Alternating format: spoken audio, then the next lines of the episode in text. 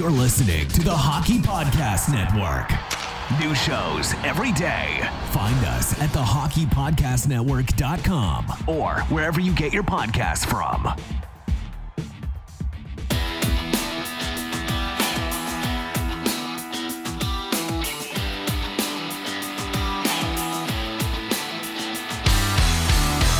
Welcome to your Canadiens Connection on Rocket Sports Radio. This premier hockey podcast, featured on allhabs.net, brings you the latest news, in depth analysis, and expert commentary about the NHL's most storied franchise, the Montreal Canadiens. With your hosts, Joe Whalen and Rick Stevens.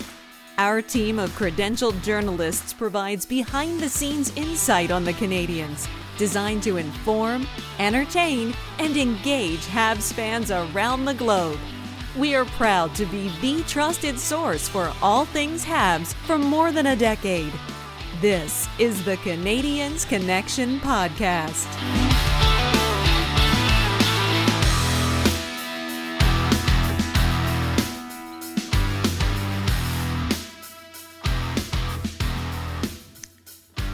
Hello there, everyone, and welcome to the Canadiens Connection podcast here on Rocket Sports Radio, keeping you informed, engaged, and entertained. My name is Joseph Whalen, and I'm going to be your host for the next hour. This is episode 135 of the Canadiens Connection podcast, and I'm pleased to be joined in studio by my co host, the editor in chief, the founder, the president of Rocket Sports Media, Mr. Rick Stevens. Rick, how are you doing today, my friend? I'm doing great, and uh, we're all warmed up, ready to go. We had a great pre-show, Yeah. um, talked about a thousand different things, and almost forgot to re- press the record button to get Yeah. going here. Yeah, it's. I think those are always the best. That's the. I think those are always the best pre-shows. We make sure that we're right, ready to go, Uh-huh. all fired up, talk about the things that we want to talk about, and then we, we sort of know where we're going to go with the rest of the show. and we come blazing out of the gate. We have a great Yeah. start. Um, unlike, okay, we'll get to that. A little Yeah, bit. yeah, We'll- yeah. We'll get to that a little bit later. Yeah. That's that's that's a good tee. Yeah, that's a good tee up for the for the the second segment. We're going to be talking about how the Canadiens have been starting games as of late. Uh, so that's going to be coming in the second segment. In the third segment, Rick, uh, we are going to be uh, answer. We have, we have a question of the week, which is uh, simply. Yeah, it's a very good one. It's simply what does your postseason lineup look like if you are the head coach of the Montreal Canadiens putting together the lineup for a Canadiens postseason? what does your lineup look like? And we also have a- an interesting conversation between yourself and Amy Johnson that's coming up on fantasy sports in the third segment. We're going to get to that a little bit later on in the show. But first, Rick, uh, boy, oh boy, uh, it's winding down on the season in the NHL. We're coming at, you know, the tail end of this season. Canadiens are sort of limping to the playoffs or limping to the, the end of the season. Whether or not they make the playoffs remains to be seen, but regardless, Rick, it's that way in the NBA as well. And, uh, you know, the Toronto Raptors this year, they've been playing their basketball down in Tampa Bay. And there was an interesting story yesterday uh, from, from Josh Lewenberg of, of TSN talking about how they have been just looking forward to May 17th because that is the end of the season for the Raptors where they can get out of Tampa Bay and they're just, they, they can cut their ties, they can leave, and hopefully, hopefully get back to playing basketball in Toronto. So that's how season, the yeah. Raptors are approaching the end of this season. But this is all to say, Rick, that basketball season it won't be around forever. There's only mm-hmm. five games left for the Toronto Raptors. It's it's very close to the end. So get in on all of the action now with DraftKings, the leader in one day fantasy sports. DraftKings is giving new players a free shot at millions of dollars in total prizes. Claim your free shot at millions of dollars in total prizes when using code THPN uh, during signup. Playing daily fantasy basketball is simple. You just pick your lineup, you stay under the salary cap, and see how your team stacks up against the competition. Feel the sweat like never before. Every dunk, every steal, every assist means so much more with a DraftKings daily fantasy lineup. Baseball fans, you may have missed out on season long fantasy, so now is the time to get in on all of the daily fantasy action where DraftKings has even more ways to make it rain. With DraftKings, players uh, payday comes every day for players. So what are you waiting for? Head to the app, the DraftKings app, right now. Download the DraftKings app now and use code THPN during signup. This week, DraftKings is putting you in the action with a free shot at millions of dollars in total prizes. That's code THPN, and you can get in on a free shot at millions of dollars in total prizes only at DraftKings. Minimum $5 deposit required. Eligibility restrictions apply. See DraftKings.com for details. So, yes, THPN is that promo code, uh, the Hockey Podcast Network, and we're a proud affiliate of that. And we're going to be talking about DraftKings daily fantasy lineup, sportsbook, a whole lot more in the third segment. As we, uh, I had a chance to sit down with uh, Amy Johnson, and uh, we had a nice chat about that. Uh, and we'll present that in the third segment. But right now, what do we have? Boy, Rick, we have a lot to talk about. So, so let's start with the week of play on the ice for the Montreal Canadiens. When last we spoke, last week, the Canadiens were coming off of a Friday night win over the Winnipeg Jets, five to three, a comeback game. They looked, they looked, you know, uh, pretty good in that win. And then, so you follow that up with the Saturday night, and it was a 3 2 win over the Ottawa Senators. Cole Caufield with the OT winner to complete the comeback over the Senators. So then you fast forward to the next game for the Montreal Canadiens, and a similar story sort of emerged out of that one. It was the same score. By the same score, they won that game three to two. Suzuki, uh, Nick Suzuki, and Jeff Petry both had three points uh, in their in the Canadiens' second straight comeback win, and Cole Caufield with another game winner in overtime. So, Rick, that is exactly where the good vibes stopped for the Montreal Canadiens. Three wins, three consecutive wins, and then they follow that up with, I think, what you could say are perhaps two of the the worst efforts that we've seen from the Canadiens this season. There, I mean, there's there's competition for that, but I think you can safely say that this is a very inopportune time to lose games the way the Canadiens lost them this week. They lost 5 1 against the Ottawa Senators. It was 1 to 1 after the first period. Then the Senators scored six, or excuse me, four unanswered, excuse me, four unanswered goals en route to a victory, a 5 1 victory over the Montreal Canadiens. Then the Canadiens played the Toronto Maple Leafs, second night of a back to back. And boy, oh boy, did it ever look like a second night of a back to back. The Canadiens surrendered four goals in the first period. Alex Galchenyuk, that guy, uh, he scored 16 seconds into the action, and it sort of set the tone for what the night was going to be. The Canadiens did get one more goal than they got against the Ottawa Senators. They lose it five to two, but yeah, uh, definitely not the uh, type of effort that you would have liked to see from the Canadiens. Uh, but that is the week that was for the Montreal Canadiens. And if you would like any more comprehensive uh, uh, post game review than than what we just said right now, go over to allhabs.net and Rick Stevens has those post game reviews there ready for you at allhabs.net. And I try to bring out things in those uh, game recaps at uh, allhabs.net, uh, things that you may not have heard elsewhere. And certainly you heard all about uh, Cole Caufield and his two back to back game winners. Um, not done before in, in the NHL. And, and, and for sure, you should hear a lot about that. But in the recap, uh, and it was a win for, for the Canadiens, 3 2 in overtime uh, against Toronto, uh, that second game. But um, one of the things, and it was a bit of foreshadowing, I think, um, is that the Canadiens, uh, I pointed out that the Canadiens got one, one high danger scoring chance in 60 minutes of play. Um, Yeah. that, that that should tell you that that uh, they won that game and all the focus was on Caufield and should have been. However, uh, that things were not all that rosy, even when the Canadiens um, won. Um, and uh, and then we saw as the week went on that it only got progressively worse. So there are things that the Canadiens need to uh, work on getting better high quality shots. Uh, also, uh, starting out of the gate better, and and we'll we'll uh, we'll talk about more of those things when we get to the second segment. Yeah, and Rick, I mean, it's it's funny because as I hear you say that, it is uh, very similar to what you said when the Canadiens were getting when when they started off so great to start this season. Everyone was like, "Well, look at this team. They are too good. It's fun, or whatever. They are too good. It's boring." That was the storyline. That was the it's boring, headline. It's too good. It's boring.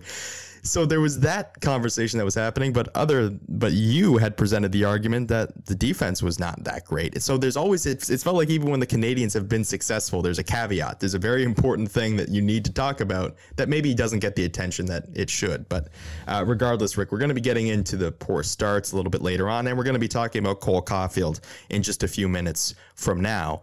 But before we get there, Rick, we were talking about allhabs.net, and on allhabs.net, I have uh, written uh, the weekly column, the Habs three stars of the week uh, weekly column that has appeared on allhabs.net every Sunday uh, this season. And Beauty. the most Yep. recent edition of my three stars of the week, uh, Nick Suzuki was chosen as the first star, and uh, he was joined. He was his company was uh, Jake Evans, who was the third star, and Cole Caufield, who was the second star.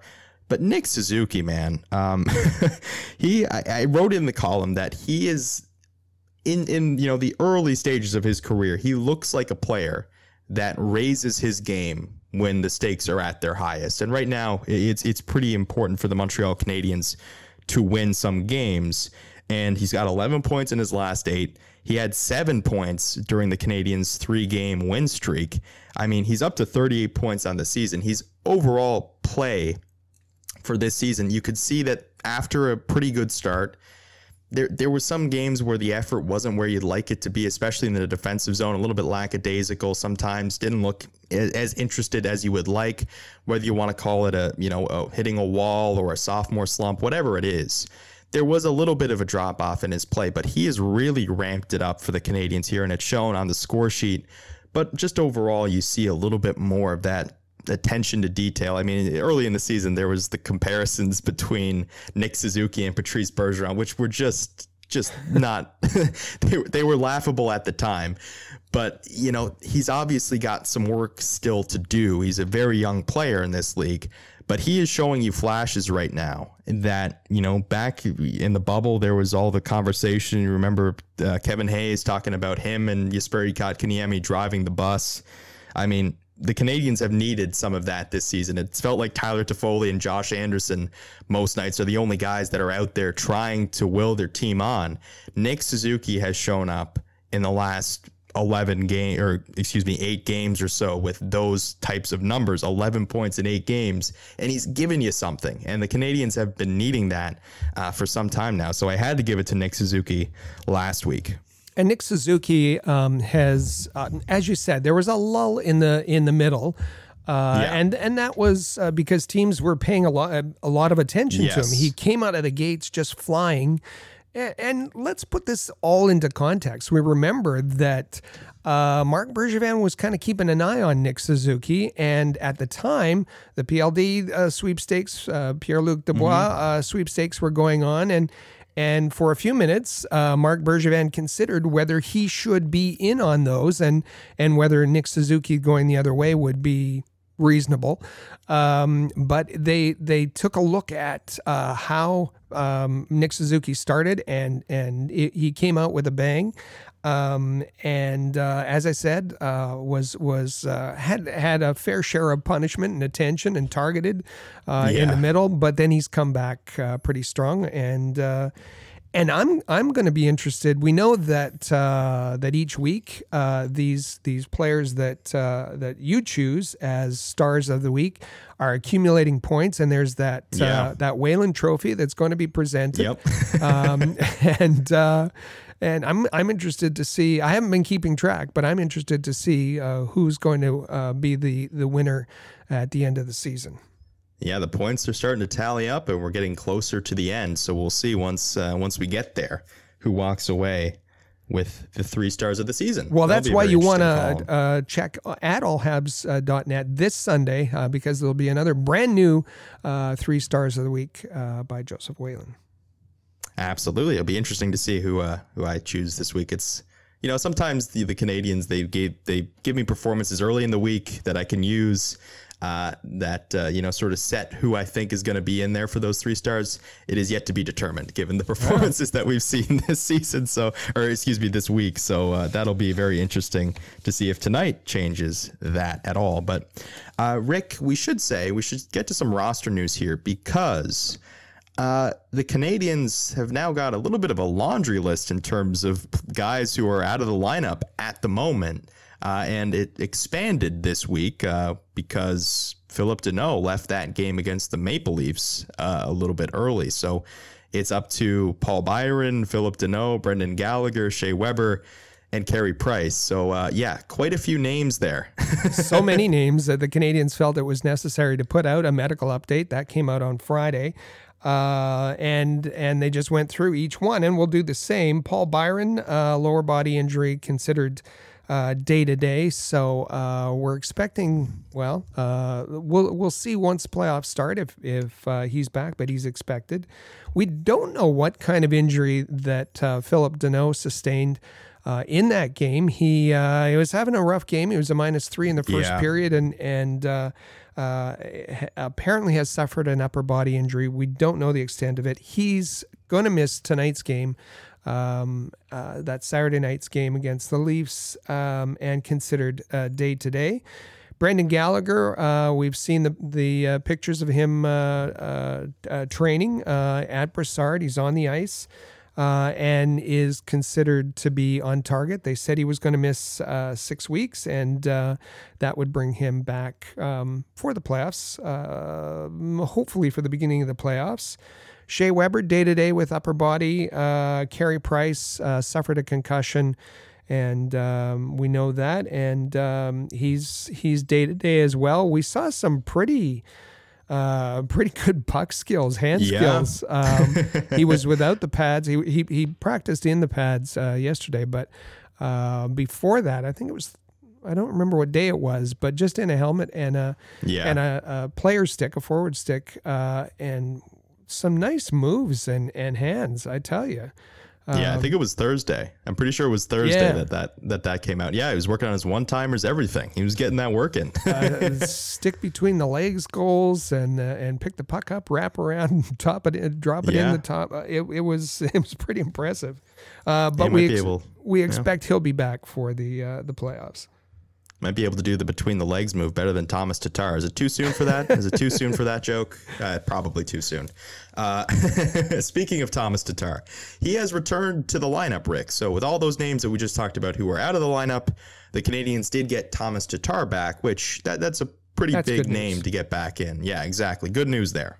Good news there. Uh, Thomas Tatar back and uh, and and part of uh, what what is considered for the Canadiens uh, mm-hmm. uh, the uh, the top line with Tatar, Gallagher, and and Danault.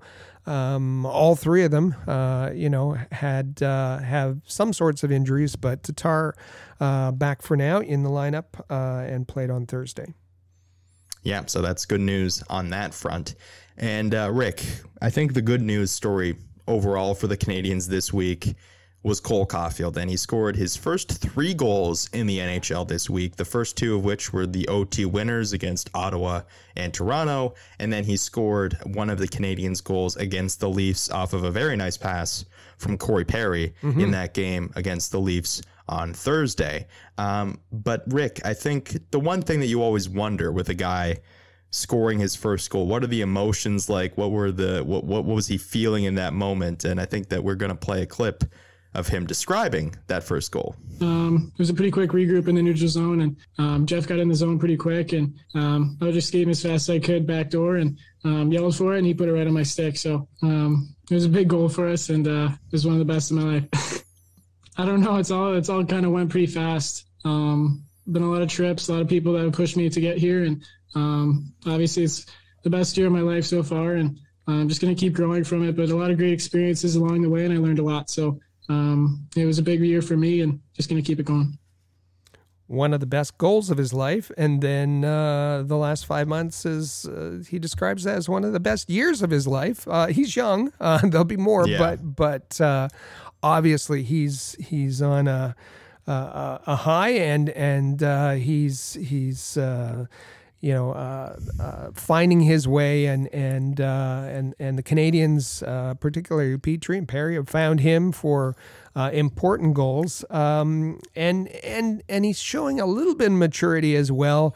you know, uh, Caufield has that signature smile that that lights up his face, but that was missing the other night against the Leafs. Appropriately so, because uh, it wouldn't have been appropriate for him to cel- celebrate in such a blowout. Um, he he he was aware of the moment. He was uh, appropriate for the moment, and uh, so he's. I, I think he's uh, becoming accustomed to the NHL. Uh, his teammates are are uh, becoming accustomed to him, and we know after that that first goal uh, where he um, where he was with the media and then he came back into the locker room and there was the silent treatment. Nobody said a Yeah. word. Uh, so I think you know uh, there's there's lots more uh, for him to adjust to, but uh, he's had a good introduction so far. Absolutely, and it just felt, uh, you know, that Saturday against uh, the Ottawa Senators, when he stepped on the ice, it felt like it was it was his moment that he was going to score that goal. And I mean, you know, you can definitely see that there are adjustments that need to be made five on five. Uh, but when he got to that and there was that open ice, you could just feel the benefit of having somebody that has those goal scoring instincts on the ice that was able to get to that spot where Jeff Petry uh, could put that pass. But yeah, it was it was uh, it was interesting this week uh, with Cole Caufield, and yeah, you saw it there, especially, and, and you know, it, it's great to see how players handle the moments of success, but it's even more important to see how they handle the moments where the the team isn't performing well. So Right. that's something as well. And there's Yeah. there's there's more, and and and certainly we'll have uh, we'll have more to uh, to to say about Cole Caufield as he goes along, and uh, but he's he's shown that that he can be a finisher. Um, he'll be in in the lineup tonight uh, with. Um, what, what what looks to be the, at the uh, at the morning skate was uh, Eric Staal and Corey Perry and and certainly he has a, a pretty good uh, relationship already with Corey Perry. Corey Perry uh, collected the goal, uh, collected the puck for his uh, his first goal, and and uh, he's just in you know admiration of being uh, able to be in the same locker room as as Staal and Perry.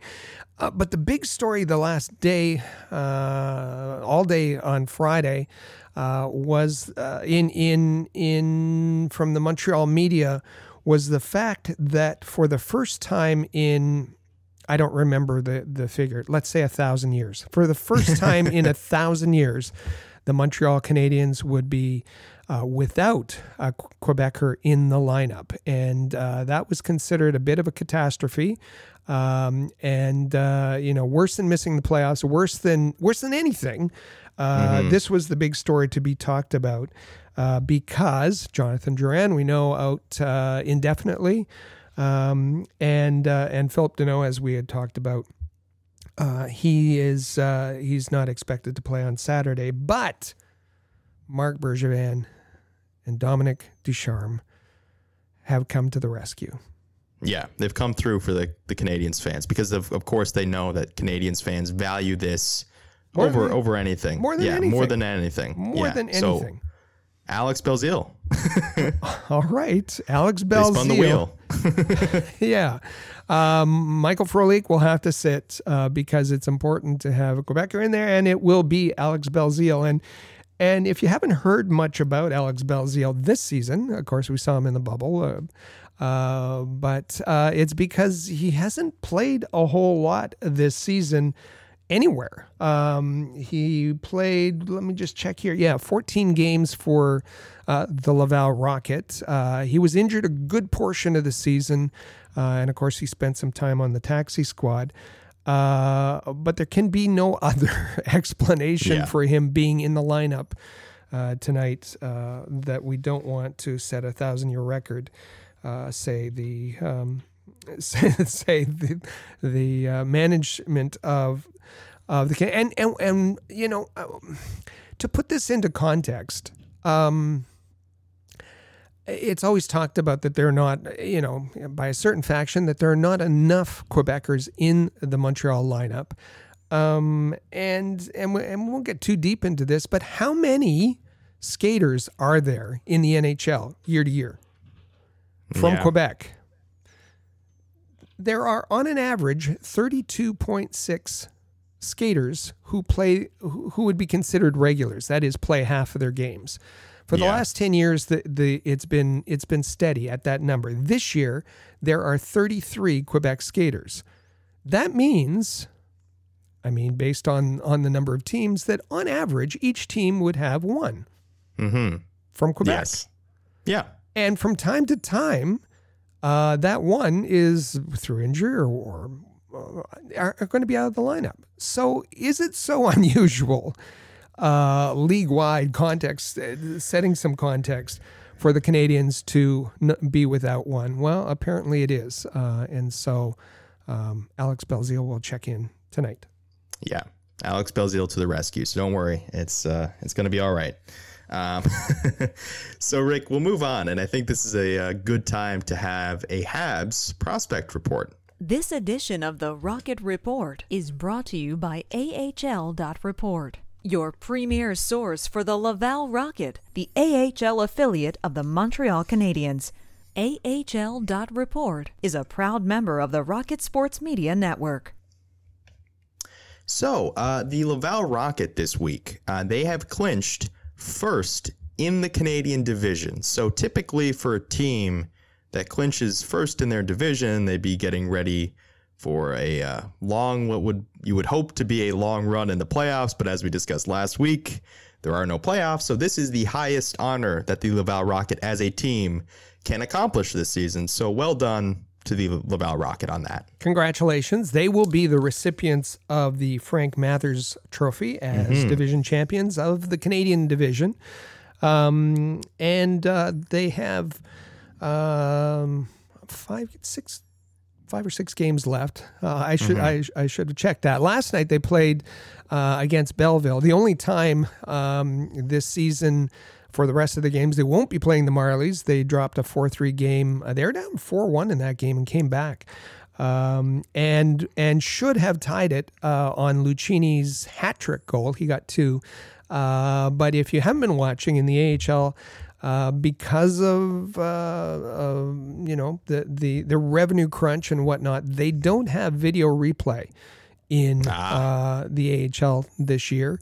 And video replay clearly showed uh, Lucchini tying the game up late um, for his third goal of the game, but uh, it was um, it was called off, and and uh, so the Rocket lost their uh, second consecutive game. That doesn't happen very often, and now they will finish out the season with. A dozen or two dozen, no, not that many, but uh, a handful of games against the Marlies. Um, but they've already um, uh, been crowned as uh, division champs, as we've said. Yeah. So once again, congratulations to the Laval Rocket on their season. Um, Rick, unfortunately, uh, Ryan Poehling, though, uh, he will have surgery and he will miss the rest of the season. Surgery on his wrist, unfortunately. That's a tough injury. It's a tough injury Yeah. to Oh, yeah. to come back from um, because of the complexity of the wrist, uh, because of uh, the the rehab and and um, it- it's let's hope that he's he's not affected because he's had a terrific season for um, Yeah. the Laval Laval Rocket, almost at a point a game pace. Uh, as we talked about last week, leading the Rocket in in a number of offensive categories. Um, so uh, we we wish the best for Ryan uh, Poehling and and uh, and in his re- rehab and hope he comes back uh, strong next season. Certainly hoping for a uh, speedy recovery for Ryan Poehling. Uh, so, Rick, that's a, a bit of unfortunate news. So we'll we'll have some some happy news, some some nice news here. Team Canada, they won U18 gold this week.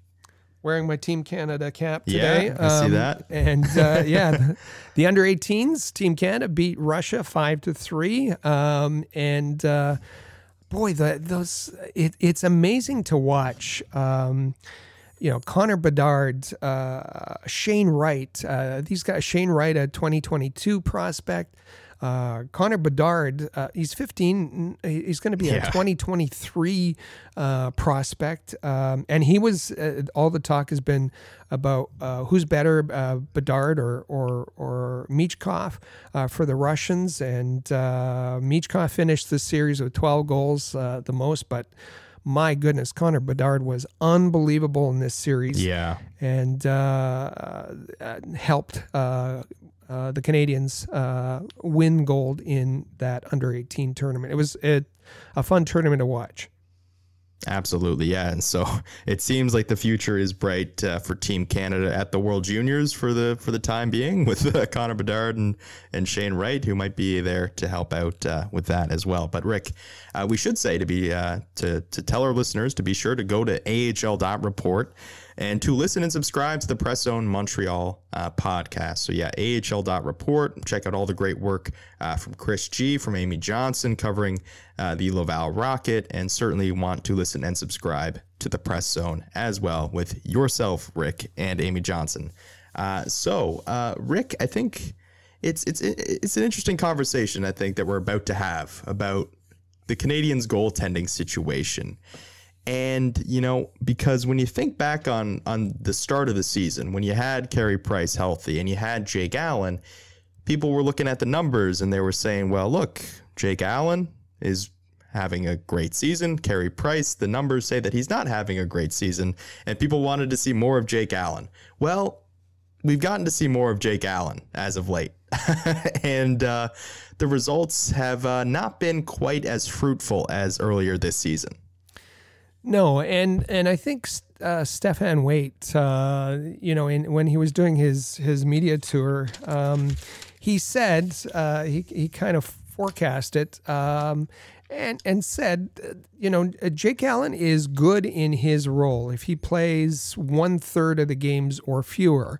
Uh, but he's not a starter. Um, and and that's that maybe it may have sounded blunt or cruel or, uh, but it was honest and it was true. Mm-hmm. Um, and we've seen that. Uh, that Jake Allen is has um, when when he was he's been the guy um, he's he's not able to carry you know we, we heard the 1A 1B and and all that sort of thing and and if you look at um, some of the the uh, the stats um, you know, I looked at at um, I, I, to me, it's the five on five stats that that mm-hmm. are really important um, as a goaltender because you might have bad penalty killers in front of you, um, and, which the Canadiens do, obviously.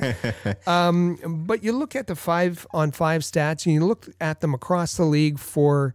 Uh, goaltenders who have played 1,200 minutes, and that that means that they're they're kind of in the starter category. Um, for Carey Price, if you look at simply at save percentage, uh, five on five, um, Carey Price is uh, got a 925 save percentage over the year, and that's that's including everything. That's including the times that that folks thought he was uh, struggling. Uh, that turns out he's ninth in the NHL in five on five save percentage for the season.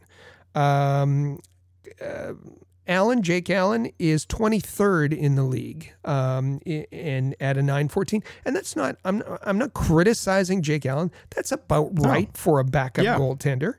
Um, if you look at high danger save percentage, Carey Price is seventh in the league. Um, and I should say that there's kind of if you compare uh, Vasilevskiy uh, is first in or second in a lot of these categories. Arguably, uh, the the the best, you know, one of the better goalies in the in the league right now. Um, so Carey Price is seventh in the league in high danger uh, scoring chances. Uh, Jake Allen is twentieth in, and again, about right for a a good backup goaltender. If you look at uh, high danger goals against, Carey Price is first in the league. Uh, Vasilevskiy is fourth. Um, Carey Price um, allows the fewest number of rebound attempts. He's excellent on on controlling rebounds. He's he's so in all the categories that that I think are really important. Um, Carey Price has had a a very good season in in all of those important categories within the top 10 of all goaltenders in the league and some of them uh, you know near the top of the league. Yeah. So look i think that what you just said is very important because none of this is dis- to disparage jake allen at all. I think what the conversation that we're about to have is is is asking for and what is making a point of saying is incredibly important in professional sports is role definition. Role definition in professional sports is important because you can't just throw guys into these roles and expect them to succeed at a, at a level that, that a guy like Carey Price, like you can't expect that of Jake Allen because if you look at the first eight starts of Jake Allen's season, he was 4 2 and 2 with a 929 save percentage. Hey, that, that's great. You look at the last eight, He's four and four in his last eight starts with an 890 save percentage. So, right, like it's about role definition. And when you look at and, and what St. Louis Blues fans, right, for years were saying was that Jake Allen could show you these flashes of, of excellence even for for very you know for shorter periods of time that would make you want to see a little bit more of him but when you got to see more of him you're like okay yeah, uh, I don't think that that's the starting goaltender that I want for my for my team, right? Like that's what it came down to. So everyone was looking at the numbers from last season. Last season, he was in the perfectly suited role for him. And if the Canadiens were able to have Carey Price out there, he'd be in the perfectly suited role and he'd be performing as he did last season. And as you said, 914 save percentage, five on five, that's that's pretty good. You'll take that as a backup goaltender sure. for sure. 925 though, that's a different ballpark. That's where Carey Price is. It's a different ballpark. So once you see now that role definition is important, and as you said, Stéphane Waite talked about that, and as you said, he was pretty blunt. You know, Jake Allen is not a starting caliber goaltender in the NHL, but he is a very good backup goaltender. If you have him in a backup role, starting at about one third of the games, then you have a very good backup goaltender who can contribute for you. But once you've seen that role expand, and as fans were asking for earlier this season, and media even were asking for earlier this season, to see more of Jake Allen, you started to see what has plagued him in his career is that he's he's just not capable at that larger in that larger role where you see more of him. He just can't deliver on it, and it's not his fault. It's, it's, again, it's not to disparage Jake Allen. It's just that in professional sports, role definition is very important. In baseball, there are guys who can start and throw seven, eight innings. And there are guys that you have in the bullpen because they lose it after two or three. Right. They can't go that. So that's the part of it, right? It's role definition. It is role definition, and that is the most important thing that you can that you can do for a guy is put him in a position where he is capable of succeeding. The Canadiens, obviously, because of injury, haven't been able to do that with Jake Allen, but it's just important for fans and media to know that in a perfect world, Jake Allen is not starting this much, and you get numbers that are more similar to what we saw at the beginning of the season. One of the things that I, I wanted to take a look at is because we're, we're all of this is trying to forecast uh, going forward, and and I saw some and and, and really this this is this is silly land, but but people saying, oh well, gee, I, I don't know what's gonna what's, what's gonna happen when uh, Price comes back. Who's going to start uh, in the playoffs? I mean, it's Carey Price. Shake your head. It's Carey yes. Price. um, but um, you know, I, I, I wanted to take a look at uh, what we've seen uh, leading up to to the playoffs, and I picked March first as a date because you know, it was uh, about a week after uh, Dominique Ducharme took over. Uh, Carey Price started for most of the starts in March. Uh, Jake Allen most in April. I, I, mean, you know, the majority uh, because yeah. of the injuries. So, um, how did they do from from um, March first to May sixth? Uh, what did that look like for the Canadiens goaltending? Well, uh, Carey Price had seven wins in that period mostly in March. Jake Allen had seven wins. The difference is Carey Price had three losses, Jake Allen had nine losses. Um, Carey Price, his his uh, save percentage was 916 in those games. Uh, goals against of 216. Um, Jake Allen, 899 save percentage, a goals against of 284. So an under nine save, under 900 uh, save percentage. That's not what you want for your starting goaltender. It's even uh, not what you want for your backup. And again, yeah. it shows uh, just in a different way. It shows that. Uh, Jake Allen, when he has to carry too much of the load, that's not his forte. Uh, and he struggles, and he has been struggling a lot. Yeah. And I mean, yeah, and much of this has been because obviously Carey Price has been hurt. So it isn't necessarily the Canadiens putting Jake Allen in a position that he's not capable of succeeding. But the Canadiens did do that with Cayden Primeau when they played him against the Toronto Maple Leafs. And really, even though I understand that he's got a win on the season, he should not be starting for this team right now. And they did him a disservice by starting him against the Toronto Maple Leafs on Thursday night, especially. And Rick, we talked about it. They gave up four goals in the first period. Alex Galchenyuk with the first just 16 seconds in. And yeah, it became pretty clear. And uh, you saw the shots after the first period. Jake Allen replaced him in the second. You saw the shots, you know, Josh Anderson walking up to him, uh, the fist bump from Dominique Ducharme. It was clear that this was not a position where Cayden Primeau could succeed. It wasn't, and um, and and that's not it, it's not fair to Cayden Primeau. Um, uh, if you ask Cayden Primeau, uh, what do you want? I want to be in the NHL as fast as possible. Sounds a lot to me. Uh, the kind of words that he, he, uses are a lot like Carter Hart. Um, if you've watched Carter Hart's uh, development, uh, he didn't have very much experience in the AHL. He was rushed to the NHL and uh, he crashed and burned this past season for yeah. uh, the Philadelphia Flyers. Carter Hart is a is a good goalie prospect, uh, probably a, a, a, bit better uh, resume and, and pedigree than than uh, maybe a lot better than than Cayden Primeau. Yeah, and if he was uh, you know not done.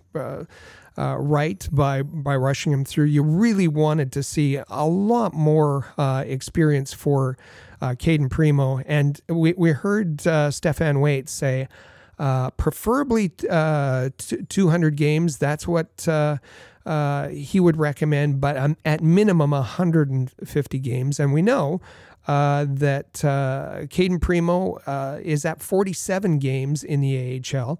He had a if you just look at his his one loss record, uh, it's pretty good in, in Laval this season.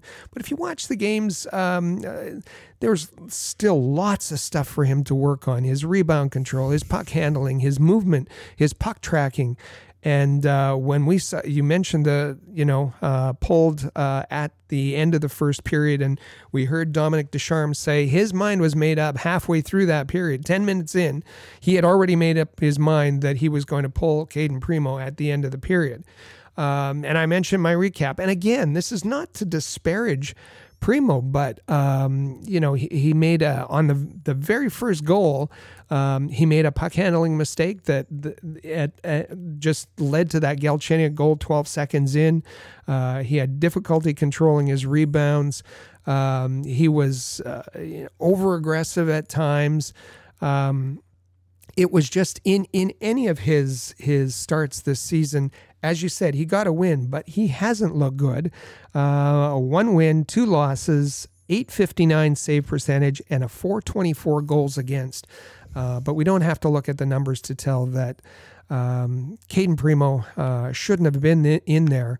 And um, after the game, well, you mentioned the number of players that were going up to him and, and uh, consoling him.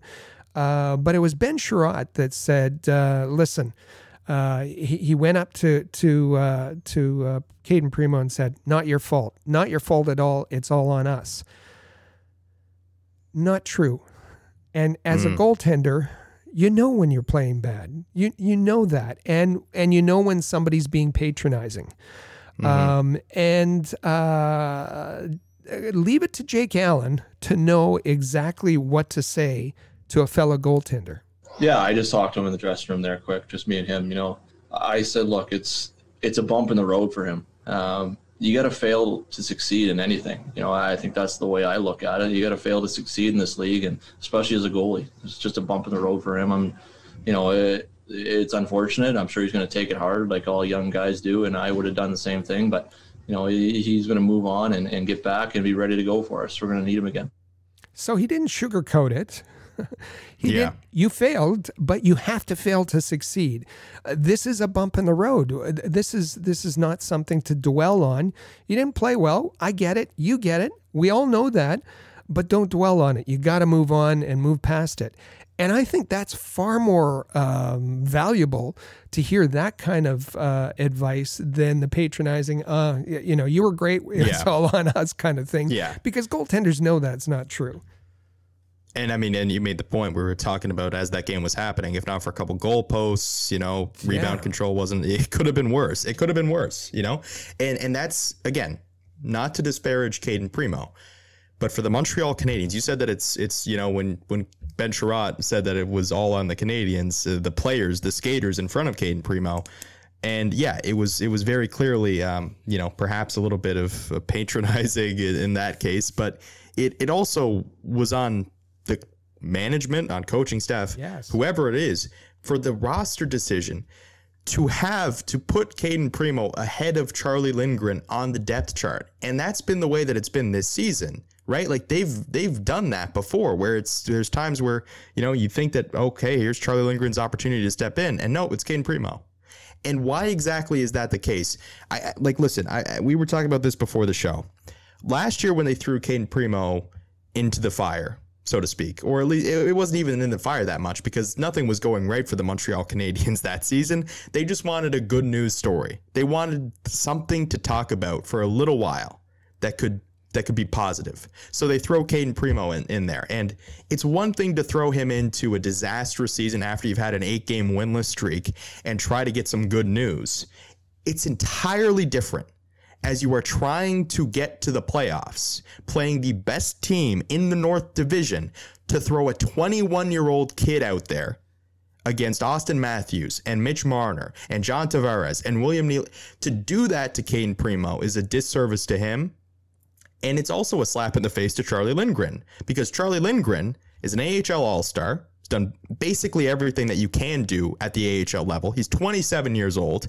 And in 13 of his 24 career NHL starts, 13 of them have been deemed quality starts. He is somebody that I understand the Montreal Canadiens are out on Charlie Lindgren. They, they've made it abundantly clear they do not have interest in, in, in Charlie Lindgren being a goaltender for this team in the future. That's been made clear. But if you are trying to get into the playoffs, and you're trying, most importantly, I think at this point, to get Jake Allen a night of rest, because he's been, listen, we, we understand Jake Allen. We've talked about Jake Allen, role definition, all very important. But without Carey Price, Jake Allen's playing games. You need to get him some rest. To do that to Cayden Primeau, to have him out there is a disservice to Cayden Primeau. It's a disservice to Charlie Lindgren. It's a disservice to Jake Allen. All around, the Canadiens did their players a disservice here. because Jake Allen had to go back in uh, Yep. at the start of the second period, and and and uh, it's you know when when this this season was unfolding, and we saw the way the goaltending situation organizational wide was was. Uh, was breaking out. It was. Um, uh, it, it seemed like a, a, a strength of the team, and and you had three goaltenders at the NHL level. You had three goaltenders without an ECHL team at the AHL level with with Cayden Primeau in Laval, you had uh, Vasily Demchenko that that many people forget about, and Michael McNiven. Uh, so that left uh, Charlie Lindgren on the taxi squad and uh, and supporting uh, the NHL group. And um, you know, we knew we knew that w- whenever an injury happened, whether it be to Allen or uh, Carey Price, that um, Charlie Lindgren was there to fill in with that NHL experience. As you said, 24 NHL games. He has a 907 uh, save percentage at the NHL level. Um, he's very capable of coming in. Uh, you mentioned the quality starts that he that he's had. Um, it, it it doesn't much matter whether the can- Canadiens are uh, committed to him for the future. He's there for this season and could have easily come in and uh, and and filled in if the need arised, and the need did arise uh, to bring Cayden Primeau in to raise his expectations. Uh, it's it's it's it's setting and and for him then not to perform is setting him up for fail uh, failure. And and listen, the Canadiens. Um, uh, they're important points. Yes, I understand that uh, they're they're essentially a point away from from qualifying, but uh, you, you'd much rather have Charlie Lindgren in there, uh, giving a quality start, uh, than than Cayden Primeau. It, it just organizationally, it's it's it's poor uh, asset management.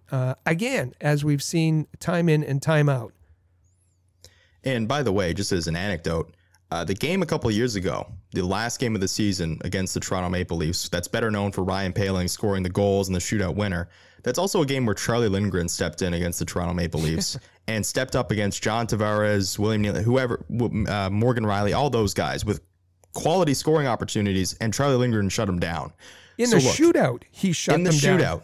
In the shootout. Yeah. So you're talking about a guy who has shown that he is not afraid of the moment if you throw him in there. And that to me I think is it's it's just ridiculous at this point that you throw a 21 year old in that spot. And you know with everything that's gone on this season as i said it's a disservice to everybody involved. And especially listen i think jake allen uh, he needed that rest. I think he needed that thursday night to get some rest. Uh, so to do that it just did not sit well with me on, on all fronts.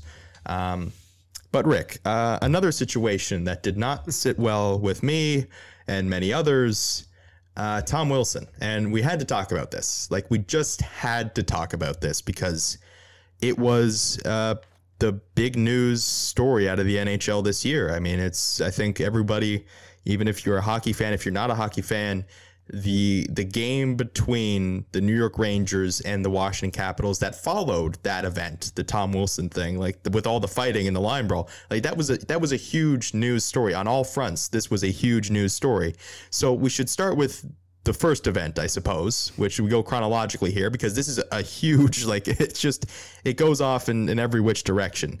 Uh, but Tom Wilson avoided suspension after holding Pavel Buchnevich down to the ice and uh, giving him a couple of, of sucker punches while he had him held down there. Artemi Panarin didn't like that. Artemi Panarin came in to try to hold him off of his teammate. And uh, for his troubles, uh, Tom Wilson uh, threw Artemi Panarin without a, without a helmet on by the hair down to the ice, basically pile drove him into the ice. Um, it was an incredibly dangerous and reckless play for which Tom Wilson was not suspended. He was fined $5,000 by the NHL and the Department of Player Safety, which uh, obviously, as you can imagine, did not sit well with the New York Rangers, who uh, started the next game against those same Washington Capitals, who had Tom Wilson in the lineup because he was not suspended. Uh, so that game started out with a line brawl. Tom Wilson fought. Uh, there was a later Ryan Strome and Lars Eller fought. Like everybody fought in that game except for Zdeno Chara. Zdeno Chara couldn't find a dance partner. Poor Zdeno Chara. Uh-uh. So there was that.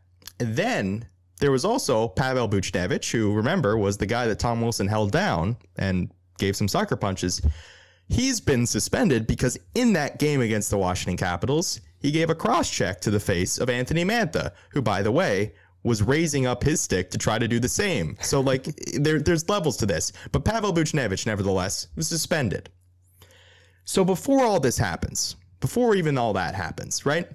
The Rangers released a statement because they weren't happy that Tom Wilson wasn't suspended, as you can imagine. Uh, they were fined a quarter of a million dollars because they thought that George Parros was not good at his job and should be fired. So this led to John Davidson and Jeff Gorton, who were the president and general manager uh, of the uh, New York Rangers. They they were fired because of that. Uh, not because of that statement. They tried to distance themselves from that statement reportedly. And uh, so, yeah, they were fired by James Dolan, uh, who owns the Rangers and the New York Knicks. Chris Drury has been promoted. So, this is all uh, a bit of a mess, Rick. Uh, this entire sequence of events, uh, it is. I, I mean, as I said, it's the big news story out of the NHL this year, I think. Uh, and it, as I said, did not sit well with many there are those who are, you know, Tom Wilson supporters that, you know, call him the king of the jungle, this and that, whatever you want to say, that every team, and listen, you can have the conversation. As everyone has said, if Tom Wilson was available for us to sign a contract tomorrow, there's 30 teams lining up at his door to sign him to a contract. But that does not change the fact that what Tom Wilson did was egregious, it was dangerous, and Rick, I- I'll let you say because you made a great point as well. If it's a few inches, few centimeters, whatever it might be, that could have been a, a disgusting act on on a, on a huge level. Well, yeah, the the the league I think is um, is fortunate. This could have, yes, it was talked. It was talked about uh, not only in, in in hockey spheres, but it was talked about in all sports spheres. But it bled over to to news uh, stations that uh, that were talking about news because of of the fighting, and and you had even uh, other athletes from other sports saying wait a minute, you can fight in hockey? Seriously? This is allowed? Yeah. Um, and uh, it it it I don't think it does anything for for the league. Uh, you know, moving into a new uh, broadcast contract, two new broadcast contracts in in the U.S. Um, I'm, I, you know, maybe people are are looking forward to this stuff. I don't, I don't think so. Uh, particularly because it could have been, as you said, it was it was reckless on on behalf of of Tom Wilson and uh, and and if if Panarin uh, goes down, uh, much of the the impact was absorbed by his shoulder. If that is his head hitting um, the ice, uh, we're talking about something tragic, uh, fatal, and um, and and I mean it was very very close and. Um, you know, there are so many different um, tentacles of this uh, that it became an absolute circus. And I don't think that's what the, the NHL needs. You had, um, you know, old enforcers coming out of the woodwork. Uh, uh, John Scott put out a, Yeah. a video saying, you know, he's going to come in and take care of things. Georges Laraque, who uh, would not fight for the Montreal Canadiens, it was poor Tom Kostopoulos that had to go in and Yeah. fight the battles of Georges Laraque because he was at that stage in his career picking and choosing who he thought was in his weight class. Uh, George Lar- put out a tweet saying, uh, "Give me a one-game contract and I'll take care of Tom Wilson." I mean, it was it was circus level quality. Uh, uh, it, it was it was really disturbing. Um, and then for Tom Wilson to come out and say, "Hey, I'm I'm absolutely shocked at uh, at the reaction to this. To me, it was a normal, everyday hockey scrum. This is the kind of thing I do every day, every game." Um, I think that um, you know certainly a suspension was warranted, if only for Tom Wilson to see why his words are so wrong, uh, and and why Yeah. that's you know he's he's emboldened now. We saw him uh, preening and, and primping in in Yeah. the, the penalty box, and and um, this is this is ugly. This is not what we want to Yeah. see. Um, you know the all all the other. Um, things that happened. Uh, you know, were were were Davidson and Gordon going to be fired anyway? Well, maybe pro- maybe probably that Chris Drury is uh, has been a pretty hot property in terms of GM candidates, and uh, Minnesota was interested in him. Florida, Buffalo, New Jersey, they all wanted uh, Chris Drury, and he was kind of hanging around, waiting to move from Hartford to uh, the the uh, the New York Rangers uh, GM position. Now he has GM and president under his uh, portfolio, but still. Uh, it was made part of this mess, and and uh, now he has to take over with with that as a backdrop. I, I just I don't I don't think any of this was uh, was uh, good for the NHL or let me add in there the NHLPA. Sometimes Yeah. they're they're given a pass on this, and George Parros and and player safety takes the brunt of it. But it's also the responsibility of of the Players Association to protect players, and oftentimes we find them doing more to uh, advocate on behalf of the perpetrators uh, than do anything to protect the victims and, and uphold suspensions. And I think that's really disturbing that they should be working hand in hand with player safety uh, Yeah. to uh, support suspensions and and rule changes if if there aren't enough opportunities to make suspensions for these egregious acts. Absolutely, yeah. I mean, yeah, that that they definitely hold uh, some responsibility in all this, but the the idea that they came to that George Parros Department of Player Safety came to the determination that this was something that did not warrant a suspension for a repeat offender in Tom Wilson it is it is absolutely ridiculous uh, to me that that would even that that, that that that that's what they came down to. And, and by the way, I think uh, just because we've been talking about this, it's an ugly situation on all fronts. Um, out of that Rangers and Capitals game, one thing that did come out that was really really good was the TJ Oshie story, and I just wanted to mention Yes, that too. yes. That was a fantastic story, um, scoring a hat trick after the loss of his father, and we remember back to 2018 and and that emotional. And it was great that uh, that TJ got to share that moment with his dad, um, who yeah, unfortunately was suffering from early onset Alzheimer's. So. Um, yeah, it was it was a, a great story in TJ Oshie that was in the middle of all of the other ugliness that surrounded uh, that particular game. Uh, but Rick, I, uh, I guess we'll take our first break here on the Canadiens Connection podcast. When we come back, we're going to be dis- discussing the Habs' poor starts to games. Is it a coaching issue? We're going to hear from some players, and we're going to have a discussion about what the Canadiens roster might look like, what their lineup might look like in the playoffs. Stay with us here on the Canadiens Connection podcast on Rocket Sports Radio. Rocket Sports Media is currently recruiting talented, motivated, and committed people to join our team. If you're a student wishing to gain experience, a young professional interested in broadening your credentials, an experienced hockey mind looking for a platform to share your expertise, or a passionate fan looking to contribute to our publications by connecting with fellow hockey fans, we want to hear from you. If you are bright, loyal, passionate, and willing to dedicate yourself to a remarkable team, visit allhabs.net and click the Join Our Team tab today. In every city around the world, sports fans flock to popular watering holes to share a few pints, some good grub, and to cheer for their team. Think your favorite sports bar deserves to be recognized? Or are you traveling to a new place and need to find the perfect spot to watch a game? HockeyPub.com is the answer. Find out where the best spots are in your city to eat, drink, and meet fellow fans. HockeyPub.com. Want the latest Habs news with game previews, reviews, and highlights? How about full coverage of development camps and special events? Looking to follow the Laval Rocket more closely this season? Perhaps you'd like to learn more about team prospects. Would you like a place to socialize with hockey fans all over the world? We've got what you're looking for at allhabs.net, the place where you'll find everything you need to be the most informed and connected Habs fan around. allhabs.net.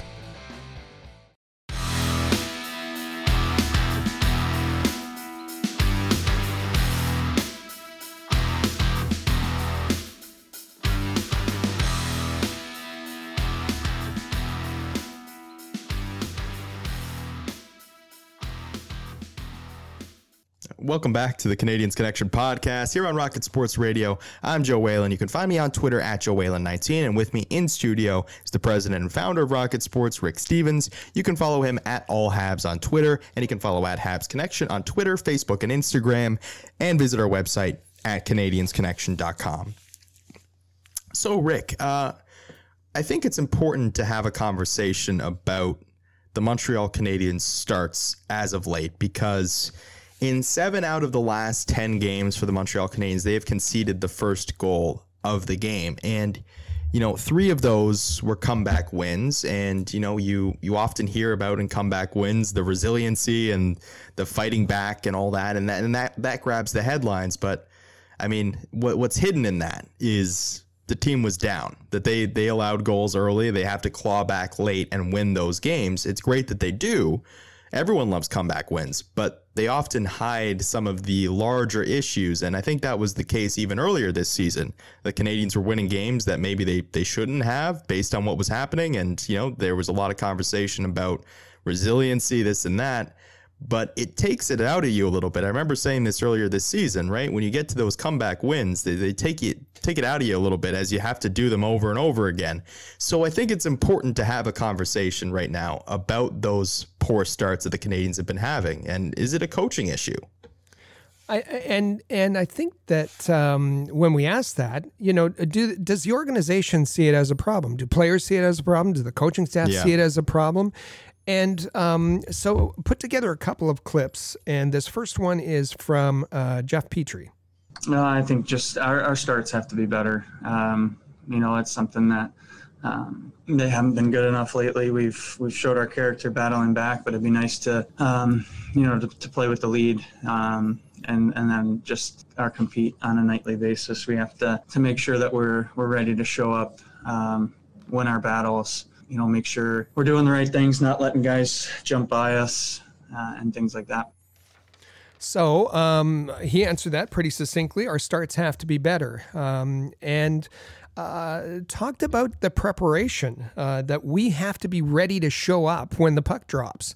Uh, that's pretty important, um, and uh, it, it's it's funny because uh, you know I could have put a hundred of these clips in over the past yeah. couple of weeks, um, and even before that, each player uh, after they have one of these uh, starts where uh, where they give up the first goal and then they have to claw back. And as you said, uh, and as as um, and Jeff Petry said, it'd be really nice to play with a lead because th- then you're not expending so much energy in a condensed season. Uh, that really takes a lot out of the players. Yeah, it's you're you're consistently rolling the boulder up the mountain you know, it's it'd be great to get out, as Jeff Petry said, with to, to play with the lead and and you know have the other team having to exert that energy rather than yourself. So, it, it, especially against teams like the Leafs, you cannot afford to have a bad start against a team like the Leafs. And the Canadiens did it once, and they were able to come back and win it in overtime. But they, you know, eh, once you get it and do it, do it a second time yeah, your luck isn't so great, right? Like it, it, it takes it out of you as you go along with these comeback wins. It's great resiliency, this and that. You have the conversation about it. Cole Caufield scoring the OT winner. It's all great, but the reality is, once you step on the ice, that next game, you know, it, it's it's taking it out of you a little bit more, and you find yourself down in a hole early again. You can't claw out of it because you've already done it so many times that you just don't have it in you anymore, and especially as this team nears the playoffs because if they started today, they would be playing the Toronto Maple Leafs. So here's Josh Anderson talking about what it would take to beat the Leafs. Be ready to start. I mean, it's pretty simple. We, we got to come out and, and perform and, um, you know, have everybody buying in um, to the system and, and to the game tomorrow night because it's it's a big game and um, you know obviously playing against the Leafs um, like you guys said, who can be you know a playoff contender, and um, and it could be a matchup. Um, you know, we got to come out you know hard, physical, and, and play the right uh, play the right way, and um, you know, and, and play hard for sixty minutes. Uh, so, what will it take to beat the Leafs? It's simple, says Josh Anderson. Be ready to start. Um, and we saw that the Canadiens weren't that uh, last game. And I said, you know, you you, you uh, look back to um, you know other press conferences, in addition to to Petry and Josh Anderson, and on a different occasion, Josh Anderson talked about their preparation not being uh, just right. Joel Edmundson has said it. Brendan Gallagher, when he was in the lineup, talked about not being prepared, not being ready to go. Um, and so all of this, you, you start to to listen to the players and hear them, uh, and and and these bad starts are, are starting to add up, contribute to the fatigue, but also, um, you know, contribute to the losses as well.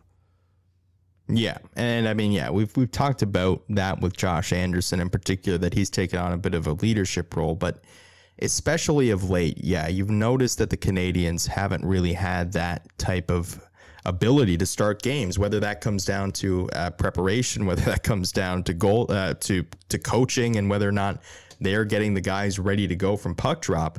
And I understand that when we say this too, there's also going to be the portion of people that say, well, you look at the schedule, you look at what this team's been through this season so many games with yeah, so many weeks with four games in them. I, I, understand that there are a lot of factors that lead to this, but at the end of the day, they have to go out and play those games and be ready to go.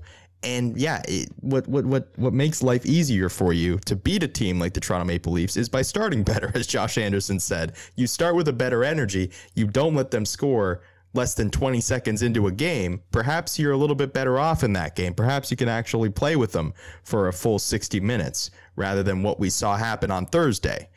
So it's interesting to think about this because yes, the players I think have acknowledged that they would like to start games better. It would be it'd be nice to play with the lead for once, as Jeff Petry said. What does Dominique Ducharme think? And how have the bad starts been a problem? No, because you know the night that we have good starts, you know, we do the same thing. Uh, I think the first goal tonight was kind of a super ball, a puck bouncing from the corner to the middle, everyone whacking at it, and they just put their stick on it and scored. So, um, no, it's uh, it's about uh, getting on the ice and you know uh, applying it and and you know winning that first face off, taking the puck behind their D's and just establishing our game and that's how it started tonight. So uh, the 1970s Super Bowl uh, reference there. Um, but basically, what he was saying is that it was a lucky bounce, and he said Yeah. that before that that it's just a bounce, it's just lucky. Uh, that's what led to that that goal. That um, he said somebody, that somebody being Galchenyuk, put a stick on it and scored. Uh, well, why did they put a stick on it and score? Uh, well, there was a number of mistakes made on that play. Danault lost the opening faceoff. Uh, Primeau didn't uh, handle the puck behind the net. Uh, uh, Cole Caufield wasn't able to to battle with with Alex Galchenyuk. Um, there there was a number of mistakes uh, by the Montreal Canadiens, and it wasn't all just a lucky bounce. Um, but Dominique Ducharme has said this before that uh, and it was interesting too at the start of that he said uh, doesn't really matter if if we have good starts or bad starts. Uh, we play the same way anyway. Uh, we can lose just as as well if we have a good start as we have a bad start. I don't i don't think that's true. Um, but uh, he's he's the way he brushed it off in this clip and and if you go back it's it's happened time and time again where players say we had a bad start. We need to be more prepared. And uh, you know Ducharme comes at the end of the the uh, uh, post game press conferences and he said no not a bad start. No that I didn't see it that way at all. Um, so he's not willing to acknowledge that bad starts are a problem and if you don't acknowledge a problem, you can't fix it. Um, Yeah. And and that that's really concerning. And and particularly, let's let's remember where Ducharme came from. Um, you know, he he was the assistant coach with with with the least of of the bench responsibilities. His responsibility was to do uh, game prep. His responsibility. This is before Julien was fired. Um, As an assistant, his responsibility was to scout the opposition, uh, was to help prepare a game plan, was help to get the team ready. Um, and and now he's not able to to do that. He's not able to have his his his players are screaming out, "We're not ready. We're not prepared. We don't have the right strategy. We don't have a good game plan." Uh, and that's what's leading to bad starts. And Ducharme is not even t- willing to acknowledge uh, that they're having bad starts at all. Yeah, and I remember back to when we played the clips of Ben Chiarot that he was saying after after the games, Coach C was Yeah. giving his thoughts on what was going on with the Montreal Canadiens, and then you had Dominique Ducharme come out and just refute those because he didn't believe it. He didn't see it that way. And look, I you know, I understand part of it where he's coming from because yes, the Canadiens have battled back, but as I said, you can only do that so many times before you just get tired, before you just cannot do it anymore. So having good starts, it's it's pretty important to have a good start to a hockey game. I think that that would go a long way in the Canadiens having some success. I, I you know, it doesn't happen 7 out of 10 games the Canadiens have given up the first goal of the game, right? Like that's a trend. That is something that you need to address in some form. And the first thing to do that, the first way you that you try to address that is by acknowledging it as a bit of a problem. And he can't even do that.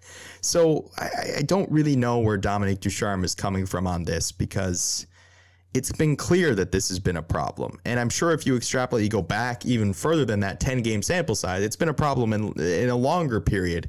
But seven out of 10, I think, is, is a pretty jarring number that they've given up. They've conceded the first goal in seven out of their last 10 games. Like you just need to start games better than that. Like there's, it just comes down. It's very simple at the end of the day.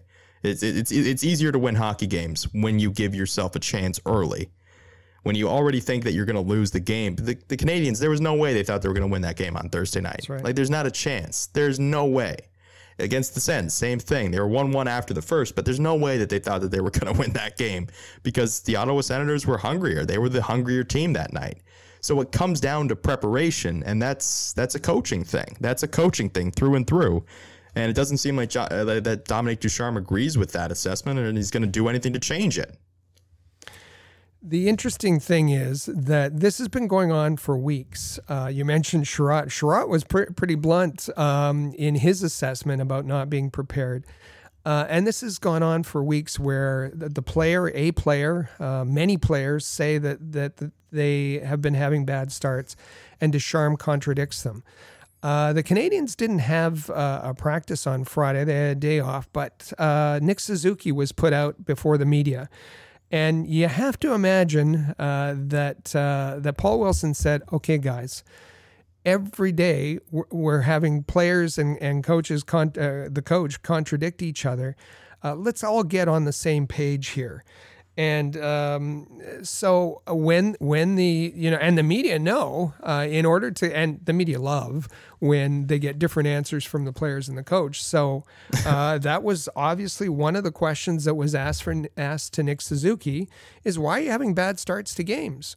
Um, I don't know. That's a that's a tough question. Uh, I think I I don't think our starts have been that bad. Obviously, last night uh, wasn't the greatest, but um, we've had our we've had our chances early in games. Um, but I don't, I don't think it's one thing that we're not doing. Um, I think it's just a matter of uh, luck or uh, the other team just getting a good chance and scoring. So um, it happens in hockey. I think uh, we're not really focusing on that too much, but uh, we know we have to have good starts and uh, getting that first goal always makes you feel good.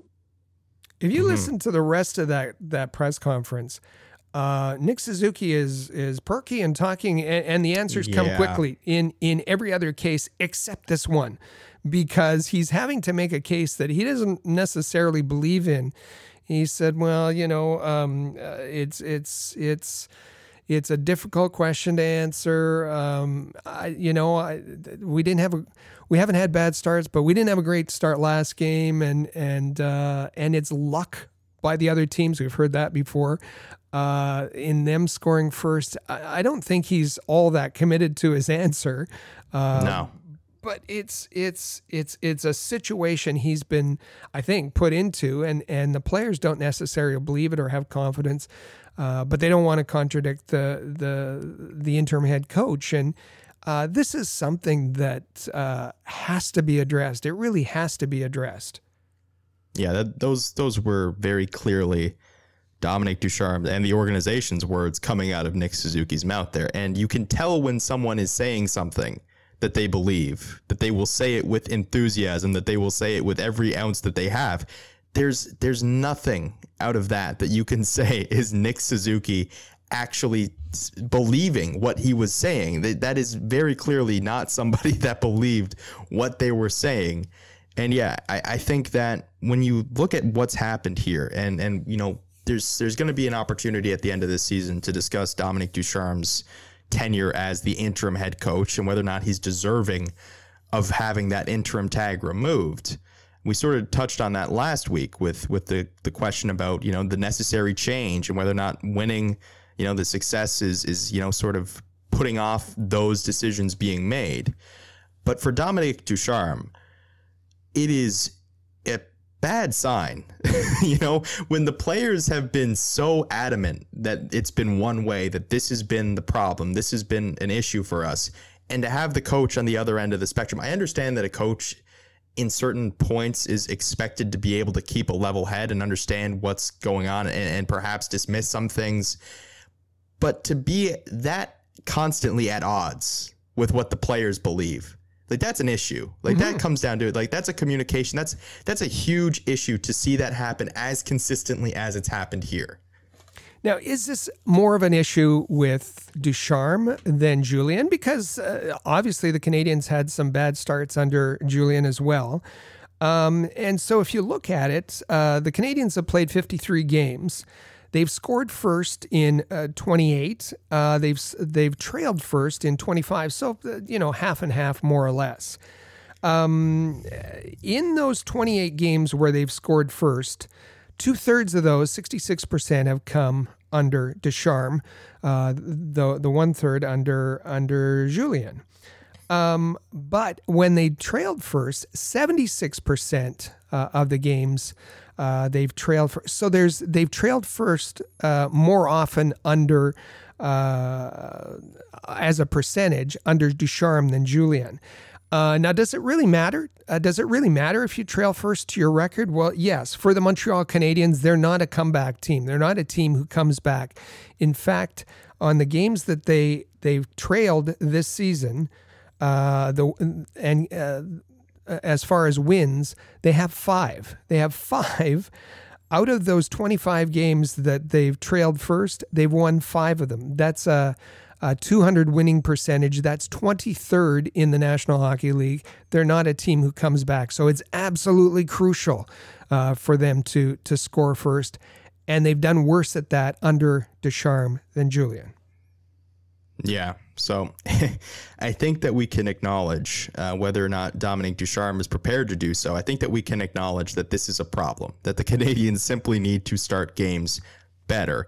And especially as you head towards the playoffs and you're playing against the Toronto Maple Leafs, if by some chance they leapfrog the Winnipeg Jets, you're playing against Connor McDavid and the Edmonton Oilers, it's going to become important for the Montreal Canadiens to start games on time and to be prepared to play.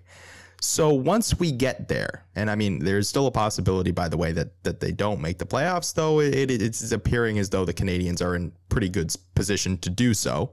Um, once you get there, what is the lineup going to look like? And we asked the question on social media. It's going to be the question of the week that we get to in the third segment. But to have a discussion here on what we think the lineup should look like, assuming everyone is back, with the exception of Jonathan Drouin, because of course it's not it's not an injury, that's a personal thing. We don't know what that timetable is for now. But we will have the conversation, assuming everybody that we think is going to be available for the Montreal Canadiens comes back. So we'll look at, and as you said, that that is our question of the week, the Canadiens connection question of the week, and and uh, we'll go to our, our our uh, All Habs fan page on Facebook in the third segment. Um, but we also asked it just to uh, our own internal Rocket Sports team on our Slack group.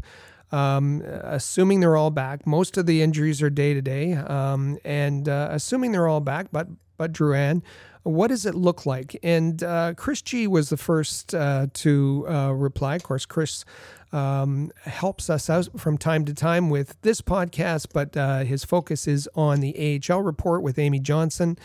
Uh, and this is the way the lines, uh, the forward lines, uh, set up according to Chris. Uh, Tatar, Danault, and Gallagher on the top line. Suzuki between um, the uh, the offensive juggernauts in in Toffoli and Anderson. Uh, Kotkaniemi uh, between Lehkonen and uh, Armia, the, the Finn line uh, in the third spot, and uh, Evans at center between uh, the veterans Perry and Staal. Um, and for the most part, I think our our team agreed with that kind of assessment, uh, seeing that, that that was likely the way that the lines were going to uh, turn out if everybody's healthy, of course, once yes. the playoffs start. Yeah, and I mean, I think I, I agreed with Chris on that because I mean, and we were having the conversation on why that is. I mean, I think you could look at the familiarity between that first line, and you know, it's been said it is the first line, perhaps by default sometimes, but but it is that first line that that has been given opportunities in the past.